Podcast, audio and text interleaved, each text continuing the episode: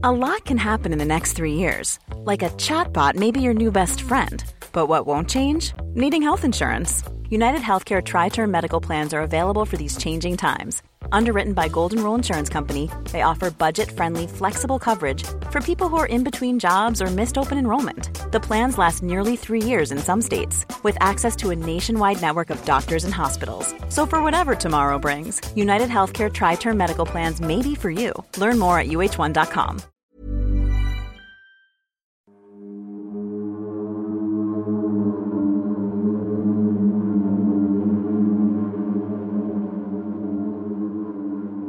Empiezo a notar muy rara a mi mamá, siempre está en depresión, quiero irme a vivir con mi papá. Como porque están yendo y viniendo de un lado a otro, como que repiten, ¿no? Pero ellos también empiezan a notar cosas, que les mueven cosas y demás, que ellos mismos empezaron a pensar que sí estaban poseídos. Hola principitos y principitas, les doy la bienvenida a su antipodcast favorito. Yo soy Miguel y estoy en compañía de Cass Otamendi, que nos trae el día de hoy algo muy interesante. Ella es experta en maquillaje y en casos misteriosos. ¿Qué nos traes hoy, Cass? Muy bien, Miguel. Vamos a iniciar con un video muy interesante porque quiero que lo veas y me digas qué opinas al respecto. Ay, empezamos fuertes, con evidencia. Claro. Vamos a ver. Como porque están yendo y viniendo de un lado a otro, como que repiten, ¿no? Tienen una actitud muy extraña, ¿no crees? Sí. Están como en trance porque no se hablan entre sí y van muy lento y no cargan nada en realidad. Y son muchas veces las que lo hacen. Sí. ¿Quiénes son ellos? Ellos son la familia Jamison y esta es la última evidencia que se tiene de ellos con vida. Después de este video, desaparecieron. Ellos vivían muy común, muy normal en Oklahoma, Estados Unidos. Sitúate en el año 2009. Okay. El señor se llama Bobby, la señora Sherilyn y la niña Madison. También tenían un perrito que no sale en el video. O sea, eran ellos los del video. Son los del video, exactamente. Y eran una familia normal, común y corriente. Vivían muy amenos en una casita, pero querían comprar un terreno para irse a vivir a otro lugar. Okay. Era un terreno muy grande y planeaban comprar un remolque. Iba a ser un cambio de vida total, ¿me explico? Sí. Ahora tú dirás, ¿por qué? La realidad es que estaban teniendo muchos problemas. Tanto así que ellos ya se creían que estaban malditos. Incluso la gente a su alrededor pensaban que tenían una maldición. Este es el contexto. El señor, más o menos un año antes, tiene un choque automovilístico, pero no cualquier choque.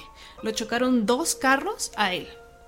Y queda con un problema en la espalda que no se puede recuperar al 100% y por lo tanto sufre periodos de dolor que lo dejan incapacitado, lo dejan en la cama postrado, de no poder ni siquiera pararse para ir al baño. Okay. Evidentemente esto repercutió económicamente, porque ya nada más podía pues vivir de las ayudas sociales, ¿no? Las ayudas que le daba el gobierno por estar incapacitado. Ya no podía trabajar. La señora, Sherilyn, tenía trastorno bipolar y tú sabes que estas personas alternan entre periodos eufóricos y de depresión. Sí. Casi siempre estaba en depresión. Ellos estaban casados, tenían una niña, pero la señora tenía un hijo de aprox 12 años de un matrimonio previo. El niño también vivía con ellos, pero tiempo después se fue. Dijo, ¿sabes qué? Empiezo a notar muy rara a mi mamá, siempre está en depresión, quiero irme a vivir con mi papá. Todo empieza, te digo, con el coche chocado, ¿no? Lo chocan al señor, pierde el trabajo y demás. Como que la primera de desgracias, pues. Exactamente. Okay. Al poco tiempo después, todo fue en alrededor de 1 o 2 años, ¿eh? Por eso fue como muy trágico. La hermana de la señora muere y tú dirás, pero tenía alguna enfermedad. Le pica una abeja, le da un shock anafiláctico y se muere. Es poco común realmente. En ese mismo tiempo. En ese mismo lapso de tiempo. Entonces la señora entra más en depresión. Tiene un intento de suicidio la señora, no se logra y todavía entra más en depresión. La niña, para hacer énfasis en esto, no iba a la escuela. Vivía en la casa. Por lo tanto, tú dirás, ¿por qué? También había tenido un accidente en la escuela. Un columpio, estando ella parada, le pega en la boca y se le caen muchos dientes y tiene pues una herida muy grave. Entonces los papás demandan a la escuela no hace nada, dicen, ¿sabes qué? Vamos a retirar a nuestra niña de aquí, no le dan los cuidados necesarios, va a estudiar en casa. Sin embargo, esto hizo al momento de aislar a la niña y que no jugara con nadie más que con el perrito que tenía, que empezara a ver sombras o amigos imaginarios en su casa, etc. Ellos eran una familia muy religiosa, pero es muy extraño porque también ellos empezaron a notar sombras en su casa. Los adultos. Ya no nada más era la niña, porque dirás, bueno, la niña decía que eran sus amigos imaginarios. Estaba chiquita, 6 años, y estaba sola, se tenía que inventar alguien con quien jugar. Pero ellos también empiezan a notar cosas, que les mueven cosas y demás, que ellos mismos empezaron a pensar que sí estaban poseídos. Pues bueno, esto no acaba aquí. El papá del señor, es decir, Bobby, el esposo, tenía su papá, que también se llamaba Bobby, era Bobby Senior y Bobby Junior. El abuelo Bobby y el papá Bobby. Exactamente. Okay. El abuelo tenía lo que nosotros conocemos como gasolinera. Tenía una gasolinera que tiene su Oxxo y demás. Esto en Estados Unidos. Pero ya estaba pactado legal de que cuando la vendiera, la mitad del dinero iba a ser para su hijo. Sin embargo, el papá le dice, ¿sabes qué? No te voy a dar la mitad, todo para mí. Empieza la batalla legal de, oye, papá, no trabajo, vivo de ayuda social, la estoy pasando muy mal, por lo menos ese dinero es para mí. Se van a pleitos legales tan fuertes que hay un intento del papá, del abuelo pues, de atropellar a su hijo. ¡Ah! Tanto así llega... Muy católicos, pero con intento de homicidio, ¿no? Al hijo, no manches. Uh-huh. Okay. Que en un juicio de los múltiples que hubo, el señor Bobby Jr. dice, tengo miedo por la seguridad y la vida mía y de mi familia. Si algo nos pasa, probablemente sea culpa de mi papá. Ya lo había intentado atropellar. Ok. Pues bueno, el señor gana la batalla, el abuelo, y vende por $64,000 la gasolinera. Y tú dirás, ¿por qué es importante esa cantidad? Porque... bueno, después de que vimos el video, ellos... es la última evidencia que se tiene con ellos de vida. Y los encuentran, su camioneta así en medio de la nada, camino a... esa misma bosque. Camioneta aparece en medio de la nada. Exactamente. Y la encuentran con el perrito adentro. Okay. Imagínate. Y ya llevaban 4 días aprox. El perrito adentro muriéndose de hambre, de sed, el solazo. Encuentran $32,000, que es ahí lo curioso. 30, ¿la mitad? Exactamente. Okay. A lo mejor al final sí le dio la mitad del papá. No se sabe. ¿Y por qué dejarían el dinero? ¿Por qué dejaron al perro? Porque era parte de la familia. O sea, realmente querían al perrito. Ok. Y encuentran mapas, GPS, vamos, cosas que si se quisieron adentrar a algún lugar, caminar, en medio de la nada, en medio del bosque, ¿por qué no se llevaron esas cosas, no? ¿Por qué las dejan al medio de la nada? Pero los cuerpos no son hallados, no los encuentran, nada más encuentran la camioneta ahí, abierta, un buen de lana. Es como de, ¿qué onda? Ah, yo pensé que habían encontrado los cadáveres también. No, solamente encuentran al perro, al dinero, el GPS, los mapas, algunos abrigos. Claro, ok. Hacía frío en ese entonces también es raro. Oye, si se van a adentrar al bosque, ¿por qué no se llevan sus suéteres, sus abrigos? Sí, te llevas el GPS, los abrigos, la comida que tengas, claro, el dinero. Estacionas bien tu camioneta porque la encuentran también como encuentran la camioneta, la forma, la dirección en la que estaba la camioneta era rara, no era como todo planeado, organizado, me voy a estacionar, nos vamos a bajar, por ejemplo, para orinar, explorar un poco, no, fue como de rápido y nos bajamos y ya. Bueno, volviendo un poco al inicio, a su maldición. Empezaron a sugestionarse tanto ellos que en su casa sí estaban pasando cosas, que acudieron al pastor de su iglesia en plan, creo que hay presencias en nuestra casa. El pastor quizás no les ayudó tanto porque el señor Bobby Jr. recurrió a comprar una Biblia satánica. ¿Qué? Una Biblia. A ver, es que ellos eran católicos. Buscaron ayuda católica. Con su pastor, ajá. O cristianos, ¿no? O cristianos, ajá. Y luego la Biblia satánica. Va y compra una Biblia satánica con la finalidad de hacer un exorcismo a su casa. Liberarla de las presencias. Ah, tanto así creía que había una posesión en su casa. Exactamente. De hecho, cuando se enteran de la desaparición las autoridades, porque se enteraron días después, porque eran para ellos muy común como agarrar, irse de viaje, no avisar. Entonces cuando realmente se dan cuenta de que, oye, no es un viaje común, uh-huh. no regresan, ¿dónde están? Aparte era difícil darse cuenta porque la niña no iba a la escuela, entonces no era como que, las maestras se dieron cuenta que Madison lleva una semana sin venir a clases, pues claro. No, están un poco aislados en ese sentido. Cuando revisan la casa, cuando se dan cuenta que realmente desaparecieron, todos, encuentran en la casa post-its, ajá. donde dice, Satanás, vete de aquí. Fuera espíritus, fuera entidades, cosas muy extrañas por toda la casa, post-its, en plan para ahuyentar. Entonces, genuinamente ellos sí estaban convencidos de que tenían algo. A lo mejor en su casa, a lo mejor dentro de sus cuerpos, es muy extraño. ¿Estás de acuerdo? Sí, me da la sensación incluso que estaban huyendo de algo que había en su casa. O sea, porque se ve que estaban cargando como con todo lo que podían, sí. como hormiguitas cargando la camioneta, pero algo también los topó en el trayecto y ahí escaparon otra vez. Pero aquí también volvemos al abuelo Bobby Sr. En uno de los juicios, cuando el señor dice, si algo me pasa a mí o a mi familia, cuidado. El hijo puede ser mi papá, o sea, Bobby Sr.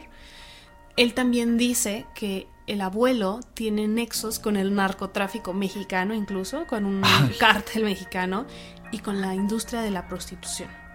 Esto nunca se investiga, nunca hay como evidencias. Él lo dice, no sabemos con qué fundamentos. Uh-huh. Pero esa es otra teoría. Probablemente, si ya lo intentó atropellar, que de eso obviamente hay registros, claro. es real, pues si estaba conectado con alguna mafia, probablemente también pudo haber sido el papá, ¿no crees? Probablemente, claro. Si era mafioso y demás, le mandó a hacer algo. En plan, no vas a tener mi dinero, no va a haber herencia para ti, te desaparezco.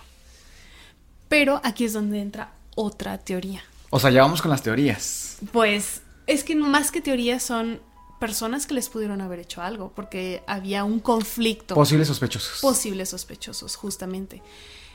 Como el señor no trabajaba, el señor Bobby, por lo de la espalda, pues necesitaban, digamos, a alguien que ayudara con ciertas labores del hogar. La señora no podía sola. Aparte, claro. también tenía periodos de depresión donde tampoco se levantaba de su cama. Y tenían un conocido, no amigo, que necesitaba un hogar, digamos, andaba buscando dónde rentar y ellos le dijeron, oye, ¿por qué no te vienes a vivir a la casa? O sea, aquí solo somos 3, cabes perfectamente. No te vamos a cobrar, pero ayúdanos a barrer las hojas, hacer el jardín, etc. Cosas del hogar. Exactamente, cosas que el señor ya no podía hacer por la espalda. Iba, acepta, sin embargo ellos no sabían que este señor que estaban entrando a su casa, dejando entrar a su casa, era un supremacista blanco. Es decir, hay personas racistas y hay personas sumamente racistas, que se dedican a eso. A no, y son peligrosos. Y son peligrosos, exactamente. Y tú dirás, bueno, pero ellos eran estadounidenses. Blancos. Pero la señora era india nativa americana, de esa etnia. Ok. Entonces, era racista constantemente y tenía actos racistas constantemente con Sherilyn, la señora, ajá. en su propia casa. Un día la señora, hasta la madre, y yo creo que se entiende, le dispara en los pies. Como, ya para que me estés dejando de fregar. Obviamente hay un conflicto ahí. Es como, güey, ya estamos hablando de... Arma de fuego, claro. Porque los estadounidenses es muy común que tengan armas en sus casas, ¿no? Les permite la ley. Entonces sale el mal, evidentemente el señor se va, ¿no? Por eso él ya no está como en esa etapa de la huida, digamos. Ya no está en la etapa de la huida, pero pudo haber tomado represalias. Sí, claro, ¿no? Pues sí. Sí, fue algo muy grave. Entonces, hay muchos posibles sospechosos. La otra teoría, o bueno, sospechosos, digamos, es que quizás ellos estaban en un negocio turbio también. ¿Por qué querrías huir, irte de la nada a la nada? Siendo que el señor tenía problemas constantemente de espalda y necesitaba visitar constantemente a los médicos. Y tener medicamento. Tener medicamento, fisioterapia. ¿Por qué se querían ir lejos? Claro. Probablemente poner un laboratorio de drogas. No sé. Puede ser una teoría. ¿Tú qué opinas? ¿Cuáles son mis teorías? Claro, porque esto sí es solo de teorías, porque a la fecha, bueno, déjame terminar de contar el caso y ya pasamos como tal firmemente a las teorías. Va. Desaparecen el 8 de octubre de 2009. hacen una búsqueda bastantes personas exhaustiva. Sin embargo, también las autoridades les dicen, pero con mucho cuidado, con mucha precaución, los que quieran ser voluntarios para buscar a esta familia, porque es una zona muy boscosa, entonces también ustedes se pueden perder. Sin embargo, buscan y buscan bastantes autoridades y demás, pero los encuentran hasta 4 años después, hasta el 2013. O sea, sí encontraron los cuerpos. Sí, los encuentran ya muertos, pero desafortunadamente pasó tanto tiempo y los cuerpos estuvieron tan expuestos a las condiciones climáticas, a los animales, claro, que ya no se hicieron exámenes forenses, pero no se pudo determinar la causa de muerte. ¿Y estaban cerca de la zona? Estaban a 4 kilómetros de donde desaparecieron. Si te pones a pensar, 4 kilómetros no es nada, porque estás en el bosque. No es mucho donde desaparecieron, la distancia. Claro. Entonces sí se quedaron así como de, por supuesto que revisamos aquí previamente, porque es que ahora aparecen. Que eso aquí en México pasa cada rato, ¿verdad? Que buscan y buscan y está abajo de la cama. ¿Mm? Claro, pero allá sí es distinto, digamos, es en el bosque, es más raro aún. Sí. No se pudo determinar qué les pasó, porque ya había pasado muchísimo tiempo. ¿No te parece aún más extraño? Eso se pone muy misterioso. ¿Y tú qué piensas? ¿Cuál es tu teoría o teorías de este caso? Porque se presta para mucho. A ver, es que a mí me suena un poco raro el hecho de que estaban huyendo de casa, ¿no? Claramente por algo paranormal, que bien real o no real, ellos creían que había algo paranormal en su casa. Ellos estaban huyendo. 1, 2... En el trayecto estaban huyendo a través de algo, por cómo estaba la camioneta, porque dejaron cosas súper importantes como el dinero. Estaban en una posición un poco difícil económicamente como para darse el lujo de dejar esa cantidad de dinero tan absurda. También es un poco de ruido que sea justo la mitad del dinero del papá. No sé. Yo pienso que tuvo que ver algo con algún negocio turbio, pero no de ellos propiamente, sino a lo mejor del papá. El papá les mandó a alguien para darles un susto y se les pasó la mano. Por ahí yo iría. Algo paranormal, pues que no tenemos mucha evidencia de algo paranormal. Alguna psicofonía, alguna grabación, alguna fotografía de algo, alguna entidad. Pero yo me iría por ahí. ¿Y cuáles son las tuyas? Tengo varias. Y vamos a iniciar con la más escéptica. La más lógica, donde no metemos nada de misterio. Ok. Nada. Me imagino yo que van en la carretera y la niña pues al final tenía 6 años, entonces quiere hacer pipí, como ya me urge aquí, se detienen así, ni siquiera se estacionan, nada, porque están en medio de la nada. También por eso dejan el dinero ahí, porque no es como que hayan estacionado su camioneta en una multitud y van a ver el dinero la gente y se los va a quitar, no hay nadie. Entonces ahí lo dejamos, no se llevan abrigos, no se llevan mapas, GPS, nada, porque solamente van muy rápido a que haga pipí y punto. Sin embargo, entran al bosque, pero por alguna razón como que deciden explorar, cambian de opinión. Incluso por eso tampoco bajan al perro, porque es como, no, nos vamos a tardar 5 minutos. Pero a lo mejor la niña dice, ay, quiero ir para allá, no sé, ve algo que le llame la atención. Empiezan a caminar y se pierden y ya no pueden regresar. Quiero pensar eso, es lo más. Ay, pero no sé, es que en el contexto de que literal estaban huyendo y vamos al bosque a explorar y dejamos aquí el carro con $32,000. Es que... O sea, sí entiendo que cualquier teoría queda un poco corta, ¿no? Sí, pero... todas quedan cortas porque en efecto tenían muchos problemas. Podríamos teorizar que estaban huyendo del papá. Digo, ya había intentado atropellar a su propio hijo. Sí. Podrían estar huyendo de algo paranormal, según ellos. O sea, podrían estar huyendo de muchas cosas. ¿Y qué tal que estaban huyendo y de repente se les aparece el supremacista? Puede ser, porque también eso es sospechoso. Con arma en mano.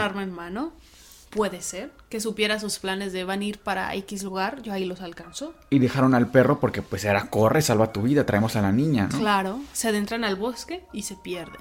La otra es que a lo mejor fue el papá, como dices tú, les mandó a alguna mafia o algo así, que se deshiciera de ellos y que no dejara rastros o pistas, porque esto es lo raro, que no hay...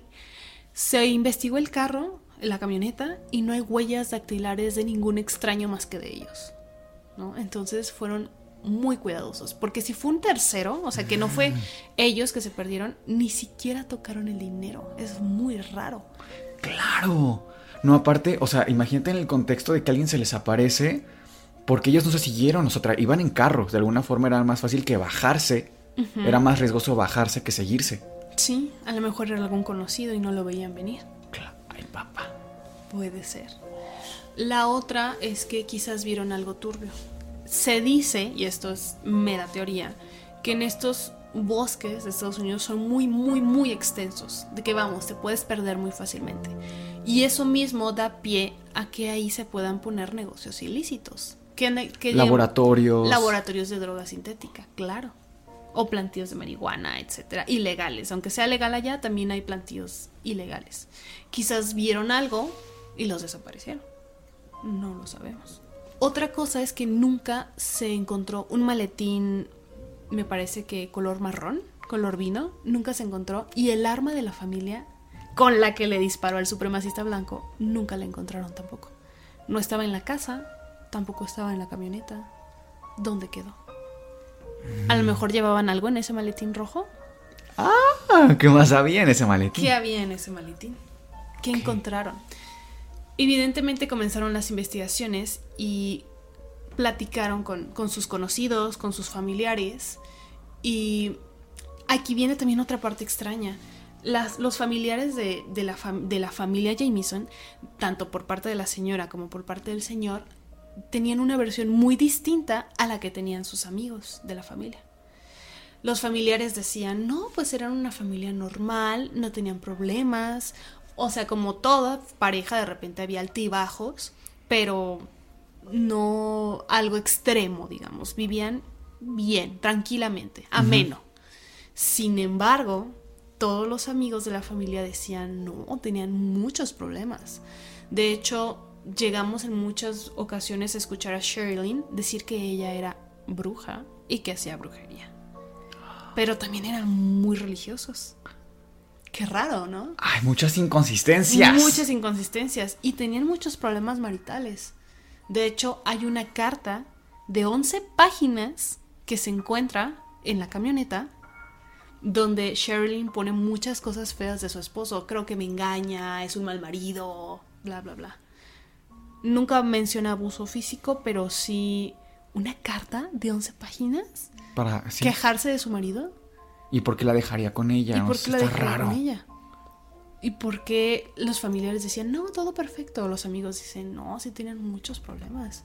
¿Por qué la señora decía que hacía brujería? ¿No muy religiosos? Se me hace todo muy extraño. Que también otra posible sospechosa es ella misma.